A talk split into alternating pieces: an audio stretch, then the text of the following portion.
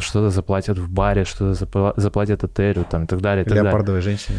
Да, тоже. То есть это деньги, которые находятся в экономике. И я до сих пор, знаешь, когда слышу такие истории, у меня все время, типа, в натуре, в Украине это происходит. Знаешь, вот я до сих пор думаю, что мы какой-то колхоз такой. Вот есть стакан, где он произведен во Франции, да? Написано во Франции. Дор- дор- дорогое у вас тут все. В Германии от недвижимости он может получить там два процента годовых, например. И это нормально. В Киеве он может получить десять, пятнадцать, двадцать. Все, все исходит от экономики. Согласен, согласен.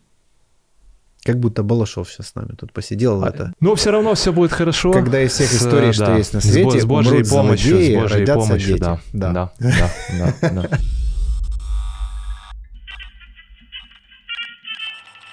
Привет. Привет. Привет, привет. Привет. Я уже осмелел, чтобы тебя позвать в гости. Канал чуть подрос. Вот, то я как бы тебе не писал, то могло это выглядеть, знаешь, как типа, эй, я, ну приходи-ка, сделай нам охваты, там вот эта вся история. Ну, я же не сделаю охваты. Ну... То я скорее, то я посмотрел, что у тебя вырос и охваты, думаю, ну надо пойти, ну, пойти меценатскую помощь получить. Супер.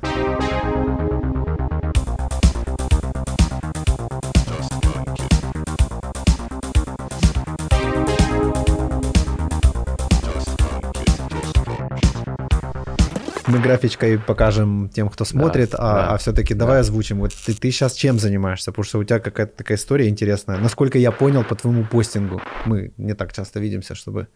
То есть ты был...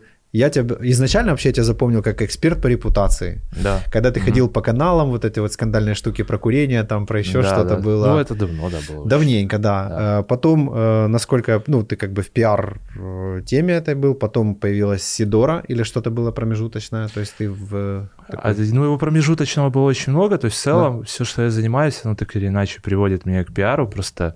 в разных вариациях, ага. потому как э, пиар, он же бывает разным, условно говоря, можно размещать какие-то статьи в СМИ на платной либо безоплатной основе, можно вести или принимать участие в избирательных кампаниях каких-то э, на уровне области, города, страны, угу.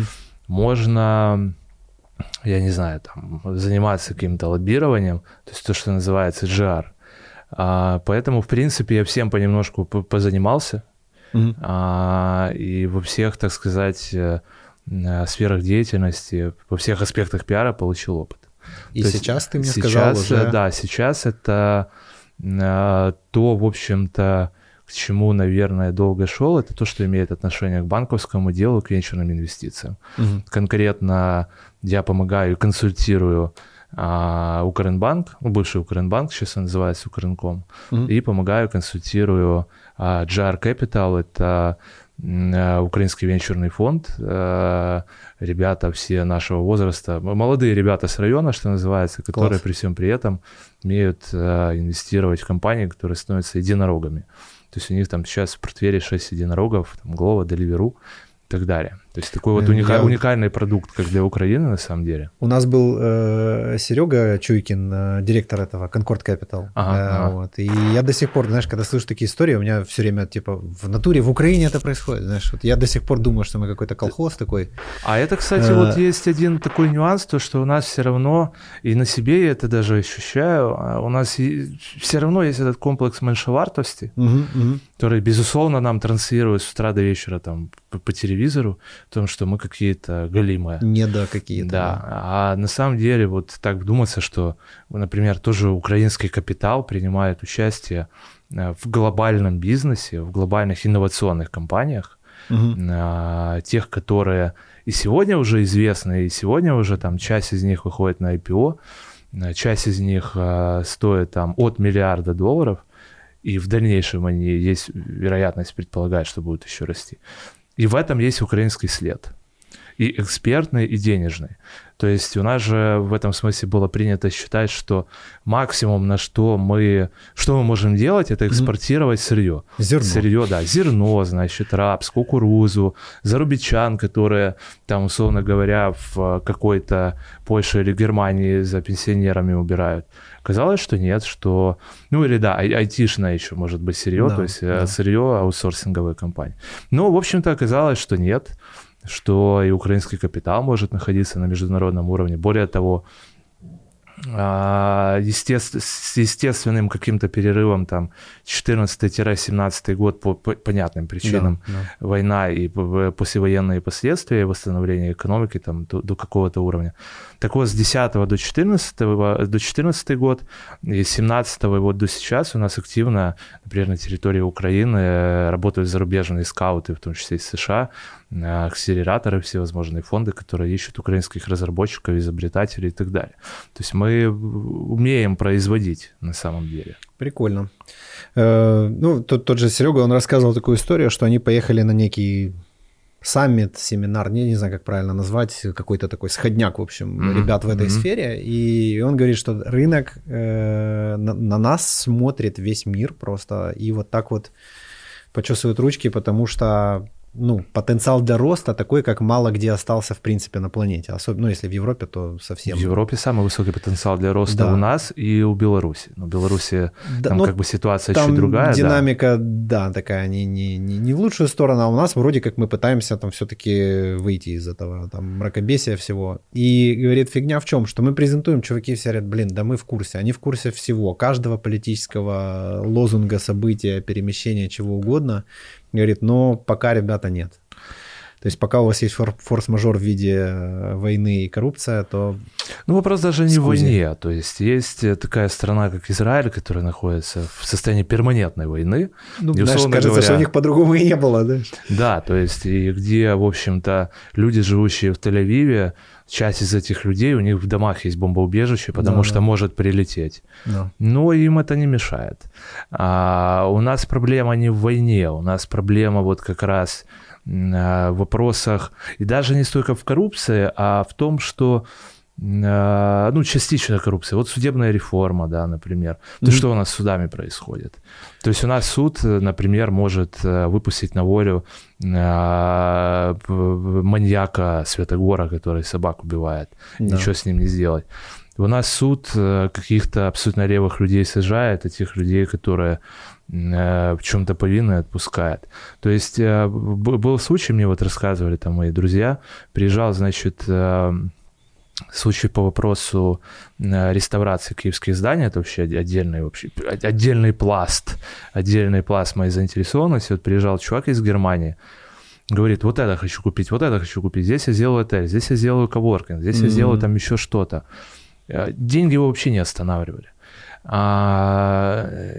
Потому что у него в Германии от недвижимости он может получить там два процента годовых, например. И это нормально. В Киеве он может получить десять, пятнадцать, двадцать. Конечно. А, ну, то есть он уже вот прям вот shut up and take my money, находится в таком состоянии, значит, консультируется с немецким посольством, говорит, вот, мол, что вы скажете, что тут как бы на территории Киева, на территории Украины происходит, уместно ли мне, мне инвестировать деньги? А немцы ему говорят, не-не, чувак, как бы на свой страх и риск. То есть ты можешь инвестировать, завтра у тебя это могут забрать. Да. Все, чувак не инвестирует. Дома стоят разваленные, Украина не получает инвестиции а, и так далее. И это один чувак, а их таких много. То есть, ну, я одного говоря, тоже да. знаю, и Швейцария. Но тот отчаянный. Андреас вообще красавчик, я просто охренел. На ретрите по цигун сидит дядька и говорит на семи языках сразу. И очень интересный персонаж. Вот. И я говорю, слушай, как ты вообще сюда попал? Вот. И он рассказывает, что... Ну, я думаю, классическая история. Чувак из Швейцарии увидел Украинку, mm-hmm. знаешь, типа, и... Mm-hmm. Ни хрена, он говорит, я продал все свои активы, ну, какие-то, один оставил там в Швейцарии, типа, и переехал сюда, и здесь у меня там восемь или девять бизнесов и недвижимость. Я, зачем? Ну, вот реально пять лет назад я не мог понять вообще. Он говорит, ну, потому что здесь потенциал для роста такой, как нигде. Говорит, здесь я на те же деньги, что у меня есть там, получил в три раза больше, и, и потенциал для роста в десять раз больше. Говорит, вот такая ситуация. И тогда я впервые начал интересоваться вообще этими моментами, и понял, где мы живем, и мне вот как-то...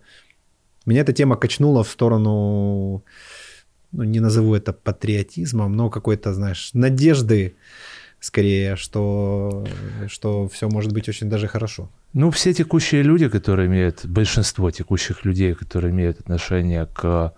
политики, к власти. Причем это даже не какие-то там, не на уровне там президент-премьер, это понятно. Даже все решает этот условный кабинетный человек, которого ты никогда в своей жизни не видел. Да, скорее всего, никогда не увидишь, да. которые там подписывают какие-то бумажки, делают какие-то аналитичные записки, и пятое, десятое. И вот пока это все не перезагрузится, ничего не будет. Да? То есть взять тоже там рынок земли.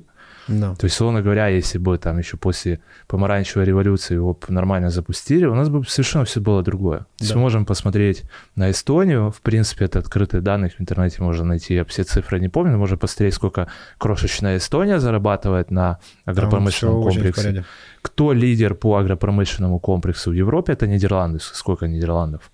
Такая там Киевская область, может, там плюс Житомирская, да? No.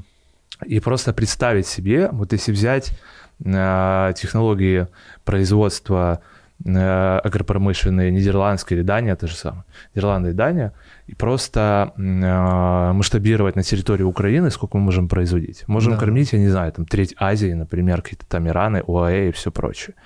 Но учитывая то, что вот только-только сейчас происходит этот процесс, чтобы как-то рынок более-менее устаканился, то есть это лет пять-десять еще пройдет точно, пока он заработает по-настоящему. То есть ты, ты просто понимаешь, что там с условного... Сколько времени ты потерял, ну, на да. самом деле, сколько времени потеряло государство. Ну и так можно... Куча сфер, в которых ты просто понимаешь, какой у Украины есть потенциал. Переработка мусора, например. Да. семь процентов да. территории Украины — это мусорные свалки, легальные и нелегальные. Да. И ты понимаешь, что там в центральной части, ну около центральной части Копенгагена строят сумасшедший мусороперерабатывающий завод с лыжной трассой на крыше. Угу. Ты в прошлом году, по-моему, сдали. И ты понимаешь, что а, а, а, а как вы, а почему мы нет? У меня знакомый, кстати, ты, возможно, его знаешь, Паша, он сейчас на Кипре живет, жил долго в Лондоне, Паша Привезенцев. Не, не, не он знакомый. Занимается мусором ага. промышленно уже на уровне Европы, то есть они его покупают и добывают из него что-то, драгметаллы и еще там кучу-кучу-кучу mm-hmm. всего. И он же все время ну, пытался сунуться на Украину, потому что здесь, ну, лакомый... Но тут ему откровенно говорят, чувак, бандиты, смерть, не надо. Вот. Ну, то есть открыто просто нет, потому что это опасно. Да, это ситуация Италия, север Италии, там, где, собственно говоря, Милан, Турин, мусоропереработка работает, все чистенько, хорошо, там Болонья и так далее. Приезжаешь, особенно компания, это вот этот нос, mm-hmm. носик, А, идешь по трассе, там завалы мусора. Mm-hmm. Читаешь историю, почему так, а, занимается мафия. А, и периодически люди, которые а, занимают какие-то чиновничьи позиции, имеющие отношение к переработке мусора или там в принципе к мусору, они погибают, умирают, их убивают и так далее. А, соответственно, мы, на этом, мы в этом смысле, это юг Италии, в контексте мусора, только юг Италии там еще как бы красиво, да? Южный юг, да, такой да, да. прям. Да, то есть там хотя бы как бы красиво, а у нас далеко не везде красиво. К сожалению. Но ничего, прорвемся. Слушай, скажи, вот все-таки вот в целом, знаешь, трудно в инфополе, не будучи компетентным, mm-hmm. выцепить что-то вообще светлое, скажем так. Вот, потому что, ну, мир медиа держится на том, чтобы поливать друг друга дерьмом, и понять, что происходит на самом деле, то есть конкретно вот в области каких-то инвестиций к нам, вот, то есть реально там вообще есть какие-то подвижки или нет, потому что последняя светлая новость, которую я прочитал, это о том, что мы наконец-то активировали цифровые паспорта. И вообще вот это вот Минцифра, вот у меня прям они вызывают вдохновение, я на них подписался и, и хоть там кайфую. Главное комментарии не читать, потому что там... Ну, насчет инвестиций... Э... Первое, ну, вернее так, насчет хороших новостей, то, что у нас все-таки есть достаточное количество людей, производящих свои крафтовые продукты, у нас на самом деле пока это, наверное, не очень заметно, если, ты этим не, если кто-то этим не интересуется, это не очень заметно, но есть огромное количество людей, которые производят свои крафтовые продукты питания. Mm-hmm. В основном это центральная Украина, западная Украина, север, юг. Овощи, фрукты, сыр, пиво, какие-то там дистилляты и прочее, прочее, прочее. То есть развивается, тяжело, но развивается такое вот традиционное для Украины, должно быть традиционным фермерское производство.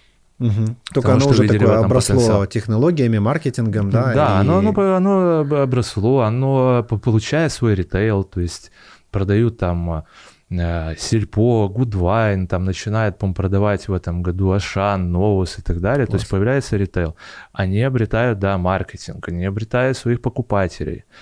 То есть, словно говоря, человеку далеко не обязательно покупать какой-то сырный продукт от большого производителя или покупать польский сыр, если он может купить сыр от украинского производителя, от маленького. Mm-hmm. А крафтовость, она же заключается в том числе в том, что ты своей репутацией, своим лицом отвечаешь за конечное качество продукта. Ну да, да. Такой и более это... личный контакт получается, как бы. Да, и э, это твое, это, условно говоря, да, там, семейный да. бизнес, это то, на что ты делаешь ставку, соответственно, ты это делаешь лучше, чем большой производитель. Более того, это как бы общеевропейская история, в каждой европейской стране фермерское производство как таковое, либо крафтовое производство, ремесленное производство, оно является на самом деле основой, как бы так сказать, основой, ну не то чтобы основой экономики, но когда человек имеет возможность себя занять и заниматься любимым делом и получая за это деньги, да, да. ему в этом государстве нравится. Да. А когда он вынужден работать на, исключительно, на большого, да, исключительно на большого дядю из государства либо из корпорации, ему это далеко не всегда нравится, у него нет возможности саморазвиваться. Собственно говоря, из, хороших, из, из хорошего это то, что у нас эти производства постепенно, медленно, медленно, тяжело, но появляются.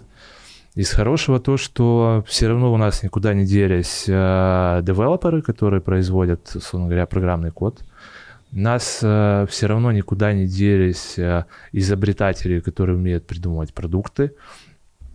Ajax, заказ ю эй, там где-то еще есть Pet Cube э, и так далее, и так далее. Понятное дело, что рано или поздно они уезжают за рубеж, понятное дело, что они производят экспортный продукт, но это и важно, производить экспортный продукт. Ну, конечно. То есть только когда ты производишь экспортный продукт, во-первых, тебя видят инвесторы глобальные, вкладывают в тебя деньги. Ну, и ты получаешь больше, чем да, рынок Украины. Да, получаешь больше, чем рынок Украины, и, собственно говоря, в Украину приводишь деньги. То есть когда у тебя весь штат сидит тут, ты в Украину приводишь экспортные деньги, так или иначе. Ты заводишь деньги в экономику на уровне зарплат, на уровне, не знаю, там даже взаимодействия с какими-то ФОПами. То есть ФОП получил от тебя экспортные деньги, пошел их потратил. Да. Например, поремонтировал, значит, свою машину, естественно, на Ойлере, где же еще? Твои слова, да богу да, в уши. Да, вот. Пошел в магазин, купил крафтовый сыр, оплатил налоги и так далее. Естественно, из хорошего то, что все-таки то, чего многие ждали. Сейчас далеко не все понимают, насколько это важно. Это демонополизация с отрасли спирта. Угу. А, наконец-то переформатируется это водочное лобби. Уже ж, да, вроде произошло. Да, уже, да, уже две волны. Сейчас, по-моему, вторая волна продажи заводов еще идет. Первая волна – это была продажа, насколько я помню, неработающих заводов. Угу. Вторая – уже работающих. А, это, на самом деле, очень важно, потому как... Ну, что означает монополизация любой отрасли? Это означает, что государство а, свои коррупционные лапки, щупальца да, туда запускает и определяет, кто молодец, а кто не молодец. Там, где государство определяет, появляются отраслевые лобби-группы. Водочное лобби всегда было очень мощное. Водочное лобби придумало нам термин «пивной алкоголизм». Вот нигде его не существует. В Бельгии пьют mm-hmm. пиво, нет. В Чехии пьют пиво, не существует пивного алкоголизма. С экономикой все в порядке. Я первый раз только, кстати, да, в, в Германии... Ну, в смысле, что это не общепринятая какая-то история? Нет, это не общепринятая, конечно. То есть... Э- Есть алкоголизм как таковой, да, то есть медицинский термин. Ну, там, где органические поражения мозга, там, где люди ну, да, с ума там, сходят. Да, там, вот есть, там есть какое-то количество стадий, по-моему, четыре. Никакого пивного алкоголизма нет, тогда придумали водочник. Для того, чтобы... Ну, вот эти все тезисы, водка чистая, водка это классно, водка это национальный продукт Украины, это все как бы продукты их маркетинговой деятельности. А, кстати, водка никогда не была национальным продуктом Украины. Дистиллят, да, то есть самогонка как таковая. Потому что водка, которая продается у нас, это ректификат все-таки в основной массе. Mm-hmm. Там мед питьевой, сидор, пиво. В некоторых регионах вино. В Киеве вино делали название района Виноградарь. Да, потому да, что там да. виноградники были. И был магазин на Богдана Хмельницкого, где вино из этих виноградников продавали. И так далее. Все это все как бы результат водочного лобби. И я надеюсь, конечно, что демонополизация спиртовой отрасли все-таки это как-то переформатирует, и человек наконец-то начнет пить не просто... То есть ты же пьешь водку для того, чтобы быстренько войти в измененное состояние сознания и еще и покушать что-то. То есть у тебя там органолептики никакой нет. Она либо бздит, либо не бздит. Ну, нет да, других да. вариантов. Либо, либо ты ее в коктейль... Либо да, не да. противно. Либо, да, либо, либо перцовка почему-то. Да. Ну, конечно, мы не считаем водку там фильтрованную, значит, на этом, на... чистой воде океана, и потом на слезе, значит, младенца. На слезе младенца, на перепелиных яйцах и все остальное. То есть вот демонополизация спирта, это очень хорошо. Очень хорошо, что наконец-то освободили рынок земли. Ну, с молотка ну, полетели Минцифра, да. большие здания. Это тоже прекрасно. Ну, они, да, они постепенно... Дотационные вот эти все проекты, да, которые, да. блядь, в самом крутом месте в городе. Да, крутее да, да. некуда стоит вот эта рухлядь просто кошмарная. Вот я рад, что... Это я про Украину конкретно. Да, да, ну вот купили, вчера, ребята. да, проголосовали большую приватизацию. Там будут часть облэнерго продавать, отель, президент-отель. О. Потом... какое-то химпроизводство, ну и так далее. Да, очень большое количество госпредприятий, которые не работают, не приносят прибыль, находятся в госсобственности. Не приносят, они же крадут да. деньги, мы же за них платим, они же не бесплатные, они... Ну, дотация, как... да, да, дотация, то есть любое предприятие должно на себя зарабатывать, ну, конечно, хотя бы выходить в конечно. ноль, то есть в какой-то обозримой перспективе, да, но сейчас там, ну, вернее так... Вот есть у тебя, не знаю, какое-то госпредприятие, и оно там в тридцать лет находится в убытке. Угу. Ну, это же повод призадуматься. То есть это повод, наверное, разработать какую-то стратегию, понять, когда это предприятие сможет приносить прибыль. Или да. не сможет приносить прибыль. Если оно не может приносить прибыль, его надо продать. Это очень логичная вещь. Мне нравится экономика тем, что это математика. А там как бы, ну, все понятно. Хорошо или плохо, там очень видно. Да, но все, оно в конечном итоге все отображается на личных финансах каждого человека. Конечно. То есть, условно говоря, у нас же, в принципе, распредел... бюджетное распределение, вот там, когда принимают бюджет государства, тебе широкими мазками объясняют, там, это мы дадим на армию, там, это мы дадим на здравоохранение, это еще на что-то, это еще на что-то. Это мы дадим, например, на содержание каких-то областных телеканалов. Это mm-hmm. в том числе ты своими деньгами, так или иначе. Ну да. А, какая-то копеечка у тебя улетает, может, гривна на содержание каких-то там областных телеканалов. Одни тебе нужны? Ну, то есть как бы нет. Не представляю а, даже, честно говоря. То есть Хотя, ты про... может, вдруг и нужны, я не знаю, честно. Мне трудно, я, ну, как бы не целевая. Да, и как бы у государства есть три... три свойства суверенитета, которые должны быть. Это сильная экономика, сильная армия, сильная культура. Если что-то из этого выпадает, а как в нашем случае до две тысячи четырнадцатого года у нас выпало все абсолютно, у нас не было ни сильной экономики, ни сильной армии, ни сильной культуры, происходит то, что происходит. Происходит Майдан, происходит аннексия Крыма, происходит война на Востоке. И это еще не все, кстати, поняли на самом деле, угу. что если нет сильной экономики, когда человек э, своими личными финансами доволен, ему ну, никакая Россия не нужна, ну абсолютно же. Никакие другие страны. Ему и здесь хорошо, если его личные финансы находятся в удовлетворительном или там, хорошем ну, да. состоянии. Для да. того, чтобы они в этом состоянии находились, макроэкономические показатели должны быть растущими. Для того, чтобы они были растущими, надо что-то делать. Ну, то есть, э, есть же там список задач, которые на самом деле должен реализовать Кабмин. Или там список законов, которые должен проголосовать, должна проголосовать Верховная Рада. Там податок на выводный капитал и так далее. Налоговая реформа. Ну, а то, что делает ну, Минцифра, это круто. Главное, чтобы сохран... сохранность данных была. А ты понимаешь эту историю про вот эту виртуальную налоговую систему? То есть они хотят как в Эстонии и как, по-моему, в Арабских Эмиратах, если не ошибаюсь, есть нечто подобное, некое виртуальное... государство, э, не слышал об этом, ну, нет? Конкретно об этом, ну, то есть я примерно слышал, э, но э, здесь на самом деле у меня есть такая э, теория и предложение, то, что, безусловно, э, все твои налоги, они должны быть прозрачными, то есть ты должен понимать, вот если ты платишь там какой-то, допустим, или там ФОП платит свои пять процентов, угу. э, что из этих пяти процентов куда ушло? Ну, они, безусловно, не хотят хорошо, это да. показывать, потому что возникнут вопросы, почему там сто гривен ушло на содержание какого-то убыточного предприятия, не знаю, в Николаевской области, да. общеного убыточного. Ну, то есть ты начнешь задумываться, куда уходят твои деньги. Но ну, представляешь, это нужно трансформация показывать. Сознания вообще должна произойти у людей, да, когда они на свои деньги начнут смотреть как на инструмент роста влияния на страну, ну, типа... Сейчас вообще, наверное, это трудно понять. То есть я понимаю, почему это трудно влазит в голову, потому что если у человека не закрыты еще базовые потребности, типа там жилье, еда, вот, то ему влияние на страну, забота о... Хотя это, это о нем, вещь. Но он этого, я думаю, не понимает. Ну, это трудно понять вообще, в принципе. Это связанные вещи, но, кстати, это и приходит, вот как а, та же там ситуация на Востоке, она же имеет а, экономический... То есть это следствие экономических причин. То есть вот эти тезисы «Донбасс всех кормит», угу. а, это полностью, там, за редким исключением, дотационный регион. Ну, можно это посмотреть как пивной дан... алкоголизм где-то так же. Да-да, то есть можно посмотреть данные того же там тринадцатого года, кто носил большую лепту в экономику государства, какая область. Это была Полтавская область. Угу. То есть никакой Донбасс никогда никого не кормил. Это был полностью дотационный регион. И там просто, ну, то есть, словно говоря, сидит человек в каком-то там, я не знаю, Волчевской, да, то есть у него... А, ну, есть какая-то пенсия, ему там ее выдают, есть там какой-то условно стабильный, сдерживаемый доллар по восемь гривен, есть какая-то эта мнимая стабильность, хотя вокруг разруха, дома разбиты, значит, дороги разбиты, все как бы, все ну, дрянь. Это же относительное понятие, да? Чтобы это узнать, надо увидеть, как может быть по-другому, да? Да, да, да. Это, кстати, вот к вопросу, да. Когда запустили безвиз, многие люди наконец-то да, увидели, да, что да. да, может быть иначе. И не так там страшно, и да, вообще не, даже да, красиво. Есть, да, никто, никакие там в условном Амстердаме к тебе там mm-hmm. гей-проститутки не пристают на улицах mm-hmm. и не заставляют колоться героину.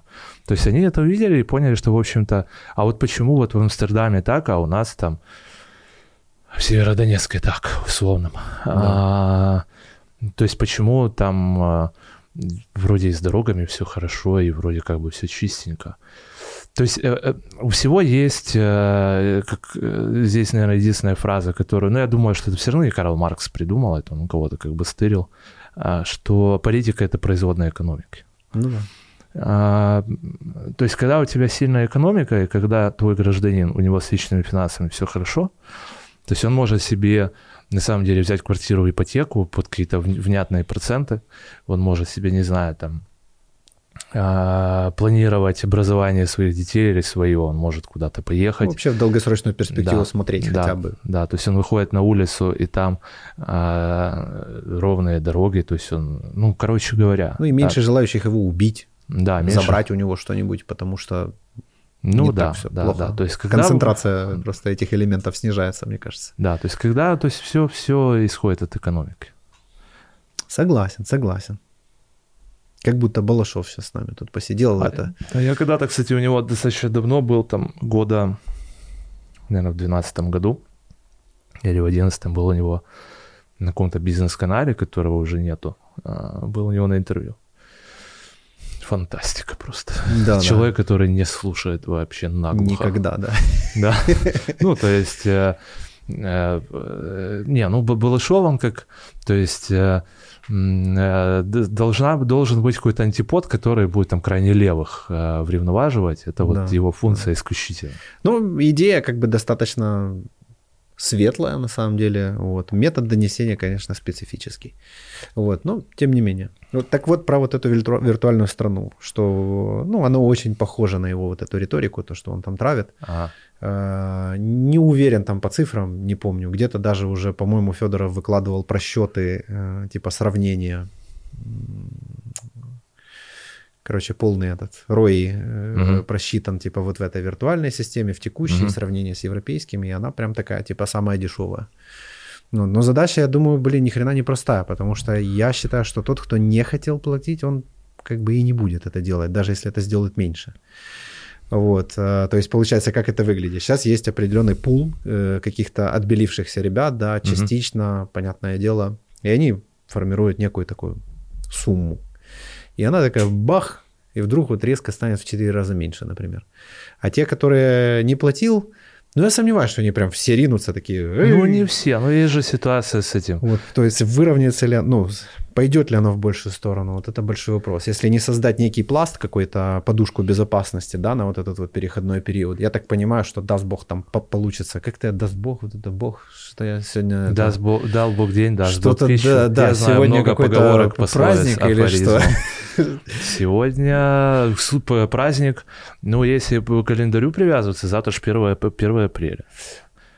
То есть самое у тебя, время... кстати, уже вся спина белая. То да, есть да. Отстрелялся я по шуткам наперед. К экстернам сдал шутку. Так вот, если они вот с... получится создать все-таки вот эту подушку безопасности, то теоретически оно где-то там как-то вот поползет вверх. Ну, блин, вот доверие выработать, это опять работа с репутацией, это бренд. Бренд, что того, я могу верить стране, государству, да, могу верить этим всем. Вот это тоже задача. Я не представляю, как они будут это выстраивать. Ну, насчет, в принципе, неуплаты налогов. Так в США постоянно кто-то не уплачивает налоги, ну, шумные дела. Вон, нормальная тема, да. Вокруг Трампа там какая-то опять ситуация развивается по неуплате налогов. Есть история... Кстати, кто-то, во-первых, Месси, футболист Месси, у него там какие-то постоянные проблемы с неуплатой налогов на сумасшедшие деньги. Те ребята, у которых миллиарды, понятное дело, что... Ну, короче, то есть оптимизируют, не... оптимизируют во всех странах, но когда ты оптимизируешь, но в целом как бы система работает, это одно, а когда система не работает, это другое. Да, да. А работу системы можно проверить в конкретном данном случае по э, готовности медицинской системе к ковиду, это налоги, да. Как ни крути. То есть эти деньги, не, это твои деньги, это мои деньги. Распределение налоговой да, системы да. приоритетов. То есть государство, основная функция государства в контексте экономики – это две функции. Это заниматься макроэкономикой, то есть делать так, чтобы в Украину приходили деньги, да. Чтобы они тут были, чтобы там условное ВВП росло, хотя не все измеряется ВВП. И второе – это распределение, распределение денег, денег, которые собраны от населения, от юрлиц, от физлиц. То есть если ни то, ни другое не выполняется, в конечном итоге мы получаем то, что, ну вот, допустим, опять-таки, ты едешь там, я не знаю, ну возьмем, например, улицу Богатырская, да, вот, да. Вот вся протяженность этой улицы, она как бы состоит из ям. Да. Естественно, для тебя это хорошо, потому Слушай, что человек приедет на Ойлер и будет ремонтироваться. Ты знаешь, не, не скажи, это тоже распространено. Мы-то вообще-то, мы ж топим за отсутствие больших ремонтов. То есть нам невыгодно. Это очень странно может прозвучать, но большой ремонт, он стрессовый для нас. Я эгоист, начну с себя. Для нас он стрессовый, почему? Есть вероятность ошибки, что-то не попасть, еще что-то в этом роде. Это стресс для продавца, потому что ему надо выстроить диалог на восемьдесят тысяч гривен вместо пяти тысяч. Это стрессово для человека, потому что расставаться с такой суммой непредсказуемо, рандомно, потому что машина такая противная штука, в нее только отдаешь деньги, она все равно ну, дешевле. Машина – это пассив, да, конечно. Да, такой ярко выраженный пассив. Отдаешь деньги, она хуже становится и дешевле. Вот. Поэтому ну, мы, мы топим за то, чтобы раз в полгода видеться на маленькие чеки, чем когда уже человек укатался. Ну, то есть и... об, оборот, а не маржа, скажем так. Да, да, да, да. То есть тогда все довольны, все счастливы. То есть, знаешь, такие как... Вот как с зубами, да, можно ходить там раз в полгода или в год там на какую-то диагностику и там условно запилить какой-то маленький кариес, либо не ходить никогда и через пять лет приехать уже на больно, долго, дорого. Ну это да, это, это моя история, больно, дорого, да. да ну да, да. тоже, да, мне кажется, это вообще, знаешь, среднестатистический житель Украины, его не учили о себе заботиться вообще адекватно, правильно, знаешь, то есть мы такие, что у нас там собачка заболеет, мы... сделаем все, чтобы она выздоровела, или машина поломается, да, но о себе... Не, ну, кстати, вот насчет машины, в принципе, я на улицах вижу очень много автомобилей, которые просто даже не в том, что они не ухожены, там, не помыты и так далее. Нет, там... А прям вмятинки, царапинки Дым. Везде. Дым. Ну, ну, дым тоже бывает, да. Знаешь, техосмотры хотят активировать вроде как. А, кстати, вот, а вот насчет техосмотра, вот, вот что ты думаешь, они нужны или не нужны? Конечно, нужны. Ну, мы, мы очень грязный город. Это опять-таки, да. Вопрос в том, кто будет регулировать это, да, типа, это больше... Раньше были техосмотры, но это ну, же смехотворная знаю, да, херня. Да. Ты взял пачку деньги, паспортов, да. да, и там даже не появляясь, получил техосмотр. Не, я за правильные вот эти вещи, это очень разумно, это очень верно. Но это наше будущее, мы же сами дышим всей этой херней. Ну, учитывая до, до, то, сколько... Ну, и аварийная опасность. Да, сколько в Украину заехало литовского говна да, всякого. Да, конечно. То есть ну, там то это есть... утиль, а у нас это, ух, агрегат. Ну да, то есть с какими-то там, ну не знаю, двадцатилетний Passat да, ушатанный, да. Которого там один стоп работает, один не работает, он бздит. И, ну, есть же очень простые вещи, как там нормы Топливо, нормы выхлопов, да, кстати, у нас... они out of date вообще очень сильно. Я уже молчу про вырезанные катализаторы там и прочую хрень. Да, у нас, кстати, человек не, не всегда понимает причины плохого запаха и плохого состояния воздуха в Киеве. Конечно. То есть он находит какую-то видимую причину. Вот как человек находит Бога, так он находит видимую причину во всех своих бедах. Вот, значит, все причины от завода энергии в Бортничах. Ага. Потому что там нет фильтров. Или ну, торф. Горит да, периодически да, да. там какой-то. То есть э, или бортнич, бортническая станция аэрации. Mm-hmm. Да, конечно, это тоже причина, но этих причин там ни одна, ни две, ни три. Их а много. Есть причины, это автомобили, э, потому что заехало много говна раз, потому что мало общественного транспорта два. То есть как человек может с Троещины уехать в центр? Но может уехать исключительно на транспорте, который производит выхлопы. Или автобус, лодкой. Да. Автобус, автомобиль свой частный, автомобиль такси, ну, неважно, да, то есть это что-то, ну, может, там какие-то троллейбусы есть, я не помню, ну, короче, то есть то, что производит выхлопы, аналогично там всякие соломинки, ну, борщуговка, там какой-то трамвай есть. Ну, и плюс Киев да, растет. Киев растет, динамика. Пробки растут, в пробках выхлопы концентрируются, соответственно, концентрируются, куча проблем, абсолютно куча проблем. Да. То есть это все как бы комплексная история, которую у нас, к сожалению, пока решать не хотят. Ну, ты вот в целом вообще как, ты варишься, да, вот в инвестиционной вот этой вот среде, правильно я говорю или не? Инвестиционная, банковская, да? Около, то есть, ну, еще... Настроение как? Положительное? Свет в конце туннеля ближе или дальше, или непонятно, или вообще как это все выглядит а, в бизнес-среде? Настроение скорее а, выжидательное. Угу.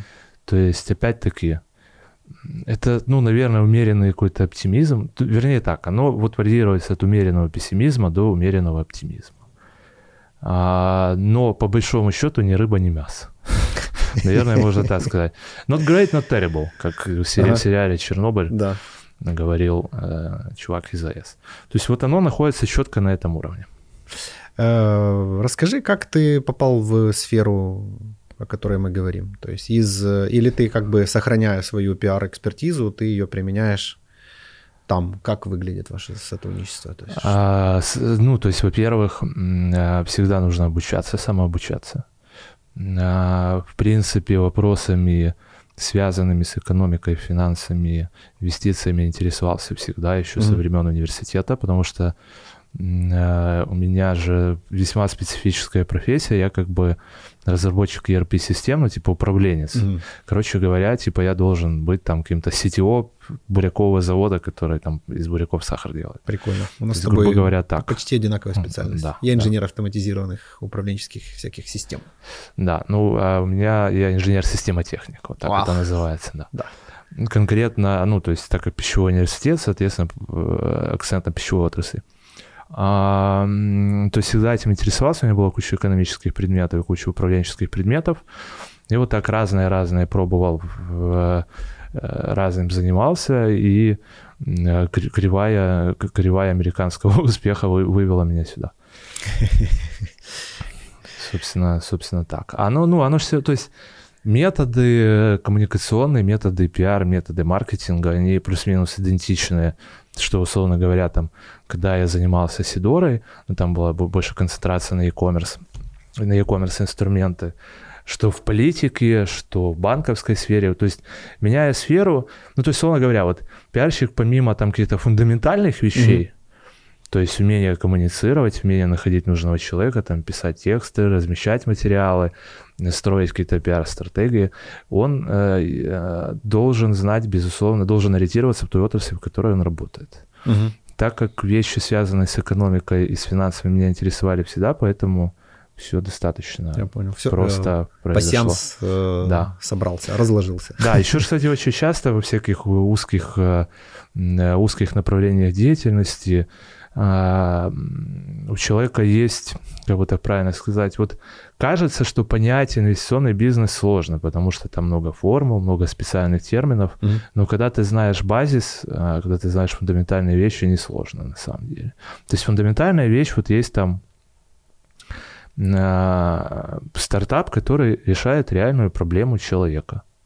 Там стартап, например, доставляющий еду. Фундаментальная да. проблема человека в том, что он живет в городе, он не всегда хочет готовить, у него существуют э, э, какие-то другие вопросы, которые ему нужно решить, кроме более как да, чем пожарить яичницу, сделать очередь. Пасту да, или котлетку сделать. Э, далеко не каждый человек умеет готовить на каком-то базовом уровне или не на базовом. Соответственно, ему проще заплатить деньги, чтобы ему эту еду привезли. То есть инвестиционный, я не инвестиционный специалист, но знаю, как они действуют. Они видят, есть стартап, который а, решает эту проблему человека. Да. А, у него есть понятная экономическая логика, понятно, сколько нужно туда денег вложить, какая перспектива развития. А, если стартап качественно решает проблему человека, в него вкладывают деньги, потому что эта проблема существует плюс-минус там у всего и первого и второго мира. Да, и она не решена. Плюс дальше там добавляются какие-то опции, как там Deliveroo придумали, британский стартап, который сейчас на биржу выходит на ай пи о, придумали, например, формат Dark Kitchen, то есть когда ну, ресторан без посетителей, то есть uh-huh. фактически у тебя ресторан в смартфоне, ты выбрал какое-то блюдо, которое они готовят, заказал, тебе они его привезли. То есть не просто там из Макдональдса, из какого-то другого ну, ресторана, а уже да, именно их. То да. есть там условно те же там двадцать минут, только... Ну да, да, да, да, да. Ты понимаешь, что это, реш... что это стартап решает проблемы человека с какими-то опциями, вкладываешь в него деньги, стартап растет. Ну а дальше уже, да, начинаются формулы, сложный анализ, ну и шестое чувство, конечно, как последний этап. То есть, и, соответственно, инвестиционный бизнес там на каком-то таком примерном уровне может понять любой человек. Да, уже дальше начинаются тонкости и сложности, окупаемость через год или через десять лет. Нужно открываться там в Латинской Америке, в Чили, или, может быть, надо открыться в Канаде и так далее. То есть mm-hmm. дальше уже идет узкая специализация. Но на базовом уровне понять можно. Как думаешь, почему получилось так, что вот именно у нас какая-то такая плодородная почва для вот каких-то таких оптимизационных решений? Да? Потому что мы живем, наверное, в такой крайне нестабильной ситуации, и она... делает все для того, чтобы появлялись какие-то вот такие вот вещи, или как, как ты а, это видишь? Ну, во-первых, учитывая то, что Украина всегда находилась под гнетом, гнетом других стран, территорий империи, у нас выработалось креативное мышление, как, в общем-то, выживать. Угу. А, плюс в Украине сам типа, по себе хочешь хитрый. Жить, крутись. Да, да, да, вот это именно вот конкретно эта история. То есть в определенный момент, вот, например, если там взять направление всего, что связано с ай ти, э, с изобретательством в контексте ай ти, то есть там на стыках, на стыке маркетинга, кодинга, э, э, дизайна. Этого, дизайна, физики, математики, оказалось в определенный момент, что это социальный лифт, э, где человек, условно говоря, ты... там талантливый математик, разработчик из, не знаю, там, Кривого Рога, из Киевской области, и твое, твои знания, они являются для тебя социальным лифтом. Угу. То есть ты не идешь там работать на какой-то завод э, убыточный, ты не становишься бандитом или алкоголиком, не отжимаешь там кошельки в подъезде, не работаешь там какой-то обл. Администрации, перекладываешь бумажки из стопки А в стопку Б. Твои знания для тебя являются возможностью построить свою карьеру, то честно то, зарабатывать то, деньги. То, о чем говорили нам родители, наконец-то стало реальностью. Да, конкретно там в области математики, физики. Да, да, то есть, да, это стало реальностью, безусловно. То есть девелопер из... То есть, если особенно... То есть, даже неважно, там, учился ты где-то, не учился, если вот оно твое, ты знаешь какой-то язык, не знаю, там, Python, C-Sharp, там, еще, ну, неважно. Ты без проблем найдешь работу да, на какие-то там несколько тысяч долларов условным бэдлокодером, дальше будешь расти, саморазвиваться, у тебя появляется перспектива, если уже вдруг ты хочешь уехать там куда-то за рубеж, у тебя появляется перспектива или там, не знаю, там, переехать из твоего условного Красноперекопска какого-то в Киев там или в Одессу, честно зарабатывать деньги, и опять-таки то есть для тебя это социальный лифт, точно так же, как производство креативных продуктов.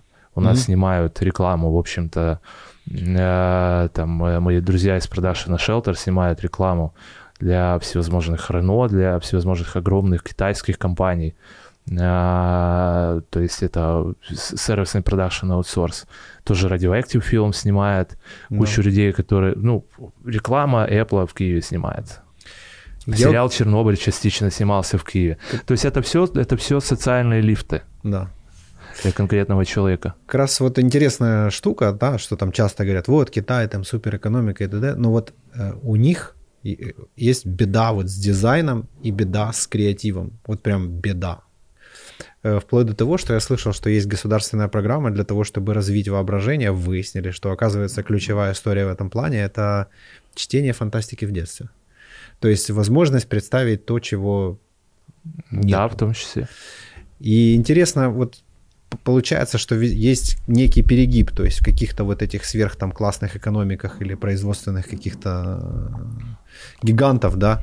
А у нас есть и дизайн, то есть и креатив, и инженерная мысль, и все, и все это в одном сгустке, и на самом деле в потрясающей природе, об этом тоже не стоит забывать. И мало кто осознает масштаб вообще, размер страны буквально. То есть, условно, если мы отметаем там тех, кто в Европу, судя по всему, не собирается, то есть самую большую страну в Европе, да, то остаемся мы. Самая большая страна в Европе. И самый большой город, и куча вообще... Да, самый, самый, выс... ну, то есть самый высокий потенциал у нас, и мы его да. просто системно растрачиваем. То есть мы его как бы не ценим, по большому счету. То есть, грубо говоря, опять-таки, например, там на стыке э, дизайна и того, что мы ценим, не ценим, вот у моей жены есть свой бренд посуды. Изначально производство велось в Италии, в городе Дерута. Это такой город керамистов. Mm-hmm. А, Украина же тоже страна керамистов. Да. Оказалось, что у нас особо как бы никто этим заниматься не хочет. То есть проще производить в Италии. Офигеть. Но она нашла вот как бы другой вариант. Это гутное стекло, переработанное стекло. То есть посуда из переработанного стекла.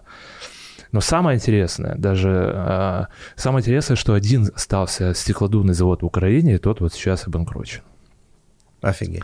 В Львовской, Хотя, казалось в Львове, бы, ну, в Львовской области. Гончарные все эти дела, да, собственно да. говоря, они да, красной да, нитью да. сквозь всю нашу культуру. Керамический, который вот, да, то есть он остался один славянский, по-моему, который делает, ты знаешь, такие... кружки из школы, или там, в принципе, из детства такие. Коричневые такие, да. Пузатые. Они, кстати, да, они реально коричневые, да, там, с какими-то цветочками.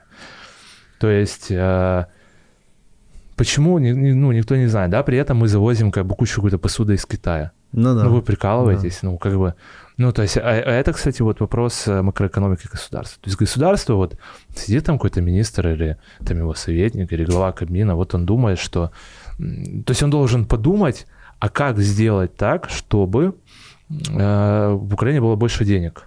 А давайте посмотрим на какие-то базовые потребности. Вот каждый человек, вот есть стакан, где он произведен? Во Франции, да? Написано во Франции. Дор- дор- дорогое у вас тут все. Дорогое. Нет, ну слушай, только лучше на этом канале, дорогое. В этой студии. А, да, и он как бы думает так, а вот значит человек пьет а, из стакана, ест из тарелки. Давайте подумаем. А, свободная экономика, не свободная, свободная, ну, то есть свободный рынок, когда все на сто процентов свобод, свободные все товарно-денежные отношения, это миф, это у нас как бы навязывает, это как бы миф Балашова не работающий, экономика все равно как-то регулируется, все равно как бы государство где-то помогает, где-то мешает. А, короче говоря, сидит он и как бы думает, а что сделать, чтобы появились новые рабочие места, чтобы пришли какие-то инвестиции, чтобы в Украине, на территории Украины, значит, заработали новое производство? А давайте мы обратим свой взор на производство, на предприятия, которые производят стекло и керамику и фарфор. А mm-hmm. что у нас с ними? А что нужно сделать, чтобы они появились? А что нужно сделать для того, чтобы Сколько развивалось малое производство? Возможно, мы чуть-чуть эту отрасль поддатируем, возможно, мы привлечем специалистов в инвестициях, в венчурных инвестициях, в мат-анализе, пускай они нам это все посчитают. Если мы, например, откроем там, реабилитируем, восстановим пять заводов, которые производят стекло, пять заводов, которые производят керамику. Возможно, нам не надо будет завозить китайское говно, к примеру. No. А может, мы экспортировать а, начнем? Да, или... может, мы экспортировать начнем куда-то там, Потому не знаю, что куда-то. Там на логистике люди смогут там сэкономить банально. Да, вот это в том числе забота государства. А, аналогично с мусороперерабатывающей отраслью, аналогично там, не знаю, что у нас лопасти для ветрогенерации не делаются, допустим, чего, не знаю, велосипеды у нас производятся или нет? Без понятия. Был когда-то велосипед Украина такой, да, я помню. Я да, надеюсь, да. что он все-таки в Украине был сделан. Ну, он был точно вот. сделан в Украине. Он был да. не самый классный. Ну, да. Но он был сделан в Украине. Ну, то есть существует просто вот есть огромное количество территорий неразвитых, на самом деле. Есть огромное количество городов, в которых, не знаю, вот там приезжаешь, когда-то по работе был в городе Энергодар, который город-спутник Запорожской АЭС. Это самая большая, кстати, АЭС в Европе. Вот есть неразвитая территория. То есть это город, полностью обслуживающий станцию АЭС, и больше ничего там не происходит. Может, надо подумать, может, там надо что-то делать, ну, например. Да. Как бы, купить есть, где-то шубу, там, да, условно. Да. Сходить есть, скушать яблочко. Да, есть пример с польским сыром. По-моему, сорок, я не помню, по-моему, сорок пять процентов импортного сыра в Украине его завозят из Польши. Угу. Ну, Польша же известная страна сыроделов, да? Ну, на, разумеется, на уровне, и этим да. и славятся. Да. То есть лидер по импорту сыра в Украину – Польша. Значит, а Польша в две тысячи пятом году решили, что мы хотим быть сырными лидерами. Угу. И системно, на уровне государства, системно этим занимались. Дотировали фермеров, развивали, значит, изучали, планировали. И теперь Польша – сырная страна. Угу. А Украина, как была страной, экспортирующей там уголь и так далее, так и осталась, и рапс. Да, появляется маленькое производство, но не, не, это же не, не промышленный масштаб. Ну, поляки чего-то вот получили там кредиты, инвестиции от немцев, от американцев, они решили их использовать с умом. Ну, да. Не покупая там пять новостейных телеканалов, а, и не там спонсируя какие-то убыточные шахты, а, в общем-то, понимая, что сыр же все едят, ну, не все, но как бы многие. Ну, а да. Давайте мы, наверное, как бы сделаем такой экспортный продукт. И сделали. Мне кажется, это настолько простые вещи, ну, как в бизнесе, да, там элементарно. Вот как-то все работает. Вроде кажется, что все произошло, да. Но мы можем послушать разговоры, можем сделать ячеечку, где менеджер в си эр эм-системе запишет, почему мы отказали человеку, да, какую услугу он запросил, а у нас mm-hmm. ее нету. И мы понимаем, что за месяц у нас спросили эту услугу восемьсот человек. Mm-hmm. Мы смотрим экономическую целесообразность, покупаем этот девайс, и человек счастлив, и нам хорошо, все выигрыши. Ну, то есть примитивная история, вообще примитивная. Посмотрите, что покупают где-то, и узнайте, почему они именно там его покупают. Ну да, кстати, вот буквально даже вот насчет этого, в принципе, роли государства. Вчера смотрел большой обзор, есть такой чувак по фамилии Кац, один из немногих, ну, наверное, кто можно его россиянином называть, да, российский либерал Кац, да. Но у него как бы абсолютно адекватный чувак, абсолютно правильные вещи говорит с экономической точки зрения, он делал обзор ситуации с ковидом и ситуации с локдаунами, и ситуации с вакцинацией в Латинской Америке. Угу. Казалось, что вакцинация хорошо происходит только в одной стране. На территории Латинской Америки, Южной Америки и Центральной – это Чили. Угу. Потому что Чили на уровне правительства, они подумали, что вот, значит, есть динамика заболеваемости, то есть все равно большинство заболеет, поэтому нам надо заранее заказать вакцину у пяти производителей, чтобы она нам пораньше приехала. То есть они типа... предоплату сделали, да? Ну, грубо говоря, да. То есть договорились, сделали предоплату, и вот сейчас нормально вакцинируются, потому что они об этом подумали и раньше это сделали. Остальные страны не подумали, не сделали, и вакцинация у них происходит плохо. И вот э, Украина на уровне Латинской Америки сейчас находится, на уровне условной там Эквадора, Перу и так далее, в, у, на уровне, э, ну, в вопросах вакцинации, допустим. Да. Это стратегическое мышление. То есть мы все думаем задними, мы думаем все вчерашним днем. Ну, это знаешь, как, ну, как в бизнесе, да, когда мы балансируем кредитными деньгами, то есть мы все время жонглируем, то очень трудно выделить даже реально место в голове для того, чтобы подумать стратегически там на пять лет и принимать решения в долгосрочной перспективе. Хотя mm-hmm. это самое правильное, что можно делать, принцип кайдзен, Toyota на этом построена. То есть там, по-моему, чуть ли не первая заповедь у них, это типа все решения принимаются только в долгосрочной перспективе. Если у нас ставит под угрозу долгосрочная перспектива, мы делаем полный стоп конвейера, мы останавливаем нахрен все. И пока мы не поймем, что нам помешает там оказаться, мы его не запускаем. Вот. Ну, блин, это... Это... Ну, это как бы протестантская этика и дух капитализма, то есть... Почему протестантские страны в экономическом смысле это рванули? Это очень интересное исследование. Да, рванули. Почему, хорошо, вот почему индустриальная революция случилась фактически в двух странах, Нидерланды и Великобритания? Не знаю. Ну, расскажи. Бы. Ну вот потому что протестантская этика. Я слышал, потому, что, что связывает в основном с этим. Понятно, да, это были страны-завоеватели, они плавали по всему миру, они насобирали кучу там золота, серебра и смогли запустить экономику, но они запустили эти деньги там не в проедание в том числе, да. Они запустили в исследования в том числе ученых, и они их запустили, они этих ученых собирали там на тот момент по всему миру. И... придумали, что зачем, там, условно говоря, человек будет какой-то металл руками гнуть, если это может делать какой-то механизм, и это будет дешевле. А человек сможет в своей жизни найти что-то более интересное? Ну, на тот момент он не то чтобы нашел более интересное, ну, но случилась там первая большая волна миграции из деревни в город, потому что Вокруг, вокруг этих, значит, заводов с этими верстатами нужно было строить какие-то многоквартирные дома людей, которые эти верстаты обслуживают. А... Все равно без людей никуда не денемся. Не, ну без людей, конечно, никуда не денемся. Не денемся, просто как бы труд человека будет переосмыслен, наверное. Ну, то есть, грубо говоря, насколько я помню, сейчас Boston Dynamics, да, уже сделал робота-погрузчика, который прям вообще там человек не надо.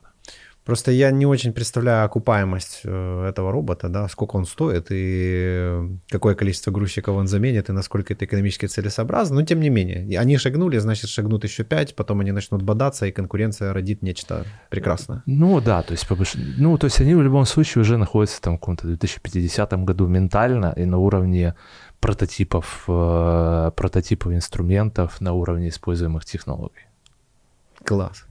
Ну, то есть, а у нас все равно до сих пор есть шанс тоже. То есть у нас просто, на самом деле, многие отрасли настолько в жопе, что их можно сказать нет, их можно создать с нуля и просто тоже сделать какой-то рывок. А пищевая отрасль, то есть все, что имеет отношение к еде, это наше призвание. То есть мы реально можем пол Азии кормить. Ну, не на уровне сырья, на уровне производства добавленной стоимости. Да. Ты не вывозишь пшеницу, ты вывозишь печенье из пшеницы, например, потому что в производстве печенья тебе надо больше людей.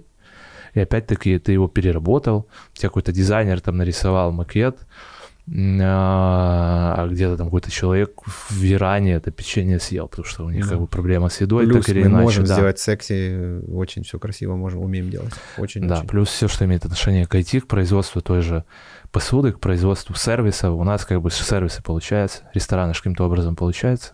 Да, да. Причем, причем любой да, человек, кто да. ездил по Европе, может понимать, что то, что мы получаем и за какие деньги мы это получаем, ну, это... Ну, по-всякому. Ну, то есть, условно говоря, то есть уровень сервиса, ну, вот э, топ один, наверное, из тех городов, где я был, это Нью-Йорк. А, то есть там, ну, это страна сервиса и город сервис. Да, ну, цена вопроса чуть-чуть ну, отличается. Ну, там как бы, да, да ну, э, соотношение цена и качество на уровне там конечного продукта как блюда, на уровне интерьера, на уровне сервиса у нас, безусловно, лучше. Да, да. Ну, возможно, некоторые там, из ста, Стамбула могут сравняться. Польша точно хуже. Да. А, то есть, я не знаю, что там происходит сейчас в России, как бы в очередной раз там обсуждают, что там Мишлен приходит и все остальное, вроде как бы к нам тоже приходит. Но вот Киев — это вообще, в принципе, и Украина — последний форпост Европы. Да. Неизведанная территория, где можно что-то посмотреть, за... что-то попробовать, получить какой-то новый экспириенс за доступные деньги. Даже, кстати, даже вот перед локдауном же туризм-то подрос зарубежный. Можно было встретить Слушай, много тебя... немецкоговорящих людей, англоговорящих людей. У меня, я уже очень-очень давно не пью. У меня есть дружбан, и он вот получилось так, что он мне позвонил на день рождения и говорит: Миха, идем в бар. Мне типа пошли. И вот я, мы заходим в бар, и я понимаю, что в баре я не был уже лет двенадцать, наверное. И я просто заметил, как сильно изменилась картина. Это мотивационная история сейчас будет. Угу. Если раньше вот эти мадам э, в леопардовых платьях э, с бюстами и так далее крутились обычно вокруг э, лиц кавказской национальности или каких-то бандитов и таких вот жутких страшных ребят, вот, то сейчас это молодые ребята вот в таких вот очках, э, айтишники, ну явно такие прям, явно этот э, профиль такой, это айтишники, и это очень-очень-очень много иностранцев. Э, и да, гуляя по да. центру, я постоянно слышу, э, ну, какой-то немецкий, французский язык. Да, это язык. Не, не только турки, да, скажем так. Да, да, если раньше это были Наташа, вот эта вот вся группа товарищей, ага. вот, то сейчас это вполне себе приличные европейские люди, и их прям до хрена. У меня просто мекка моих пеших путешествий — это Мариинский парк. Угу. Вообще. Да, особенно до локдауна это было много, то есть ты заходишь в бар, тут там да. сидят ребята из Дании, да. идешь по улице, идут немецко, прям там десять-пятнадцать немецкоговорящих, идут англичане, идут немцы, идут там испанцы, итальянцы, французы и так далее. А, тоже важный этап развития государства, когда ну, тебе конечно. Приезжают туристы из стран первого мира. Значит, мы все-таки где-то там уже показались не такими и страшными. Ну да, ну, по плюс они привезут счету, информацию, да. скажут, да не, нормальные ребята, они балалайки, привезут... медведи, то в другом месте. Да, они привезут информацию, они привезут деньги. А, то есть что-то заплатят таксисту, что-то заплатят в баре, что-то заплатят отелю там, и так далее. И так леопардовой далее. Женщине. Да, тоже. То есть это деньги, которые находятся в экономике. Да. А, то есть это же не обязательно все должно прям... Вот он приехал и сразу там в государство Украины дал там за приезд тысячу долларов. Были же у кого-то какие-то идеи, то, что въезд в Украину должен быть платный, потому что государство якобы от этого ничего не получает. Я надеюсь, что этого человека забили палками. Вот, камнями, за... в Кам... лучших традициях. Ну, камнями и палками да. тоже поочередно. Ну, были когда такие предположения, что надо так сделать. Но вот человек же приезжает, да, турист приезжает, он же в разные отрасли свои денежки-то дает экспортные, они потом ну, эти денежки работают. Конечно. Безусловно, у кого-то там в, в, в котомке лежат, все равно, может, он собирает квартиру, купит. Ну, в любом случае он их здесь потратит. Как минимум, да, чтобы их вывести, здесь. Ему надо да. будет даже вывести в сраки, все равно надо заплатить сюда деньги. Да, да, да, да, да. Это мотивационная история получилась. Я преисполнился духом, раз уж я сегодня про Бога. О, класс. Класс. Да? Ну, хорошо. Я хорошо. думаю, что у тебя есть какая-то еще информация важная, нужная? Так, значит... Послание. Естественно. Так. Естественно. Покупайте посуду Якуш, обслуживайте автомобили на Ойлер, вкладывайте свои большие деньги в зарубежные компании при помощи джи ар Capital. Так, ставьте мне лайки. Побольше. Побольше, да. Я, кстати, вот было бы круто, да, если бы лайки напрямую монетизировались.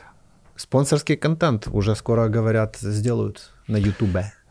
Нет, так на Ютубе он же так как бы монетизируется, ну, просмотры. Не, не... Причем для украинского рынка, по-моему, в два или в три раза меньше, чем для США, но тем не менее. Очень дешево. Не, больше, чем в три раза.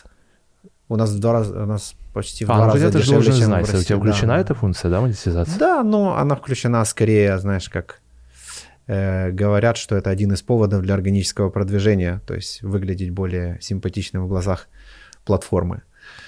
Э, когда ну, она кстати, получает кстати, с меня да, проценты, да, да, кстати, то... Да. Да, ну, так пока не особо. Ну да, потому что, я знаю, ребята там снимают там, на, на несколько миллионов просмотров и там какие-то тысячи долларов в месяц. Они стараются и вкладывают больше. В случае с моим каналом, если это где-то сто долларов в месяц. При затратах в... Не буду говорить. Значительно, значительно, очень значительно превышающих. Но все равно как бы есть, есть перспектива. То есть Apple бухгалтера в Украине ищет. Сейчас Apple О. как стартанет. Netflix уже тут кого-то ищет. Да, класс. То есть будем скоро лизать натовский сапог. Я да, думаю, поскорее так. бы. Ну, я из тех, что, знаешь, пленный сознанием языка. Я готов сдаваться Америке, там, кому, да похуй, ну, кому угодно, в принципе, кроме вот этих вот ребят, от которых мы, ну, явно кроме уже вот отстраиваемся, вот, да. да. Не, ну, мы явно отстраиваем уже даже, да. кстати, децентрализация тому поспособствовала. Когда Конечно. деньги в селах появились, они такие, да нахрен нам надо. Да, да. То есть, да, кстати, то есть даже вот... избирательной кампании принимали участие на востоке Украины в прошлом году. Ну, ватные кандидаты уже не заходят. Прямо. Даже там. Ну вот сейчас только один какой-то дурачок победил с российским паспортом в каком-то селе. Вчера mm-hmm. или позавчера. Там какой-то сидявый даже. Ну, короче, с наколками. Ну, реально мрачный тип. Нардепом стал. Но это исключение из правил. Угу. А в целом даже... Не, ну, может, из расклада за гречку, там вот эти все ну, истории. Ну да, в целом даже там, условно, в Краматорской, например, угу. ватная тема, ну, может, там пять-десять процентов. То есть уже не, не заходит. Потому что, ну, посмотрели, как бы, что в Донецке и Луганске происходит, что в Крыму происходит. Слушай, справедливости ради скажу, у нас, на самом деле, очень большой был приток кадров, когда случилась вот эта вся история. Вот, это логично, да, да. И ребята, которые приезжали, я прям, ну, это была грустная штука, что они очень, они десять раз говорили, что они там из Донецка, Луганска, ну, из той области. Я говорю, чувак, да похер вообще, ну, типа, у меня не будет проблем, там, еще что-то. И так интересно получилось, что у нас как раз был ребрендинг по форме автослесарей, у нас mm-hmm. была синяя форма, mm-hmm. а появилась новая черная. Mm-hmm. И получилось так, что все эти новые ребята, они были в черной с форме, этими, да. С, со значками электрика, не, не, не, не, как, не, как в анекдоте. В черной форме, а вот ребята, которые работали раньше, в синей, знаешь, получилось, ну, мы этого не хотели, но разделение все равно случилось, и они такой черной кучкой стоят, а там синяя кучка. Где-то несколько лет понадобилось на адаптацию, и типа, что все окей. И вот я недавно спрашиваю, говорю, чувак, а ты как-нибудь фантазировал, ну, когда вот это все прекратит? А оно когда-нибудь прекратится в любом случае. Есть ли у тебя какие-то желания там? Он говорит, вообще нет, ни в коем случае, никогда я больше туда вообще нет. Ну, потому что, говорит, я когда жил там, меня всегда пугали, что вот тут плохо, тут тебя там какие-то побьют, mm-hmm. зарежут, короче, за твой русский язык, там еще что-то в этом роде. Или я когда приехал, говорит, я охренел. Ну, ну естественно, потому что их сначала накачивали. Да, а, ну, да. То есть это же системная работа была. Сколько и, лет? И как бы человек, сидящий сейчас в Московской области, кстати, не в Ростове, и спивающийся медленно. Да. Думаю, скоро получим извещение о том, что человек спился уже финально, и уже как бы...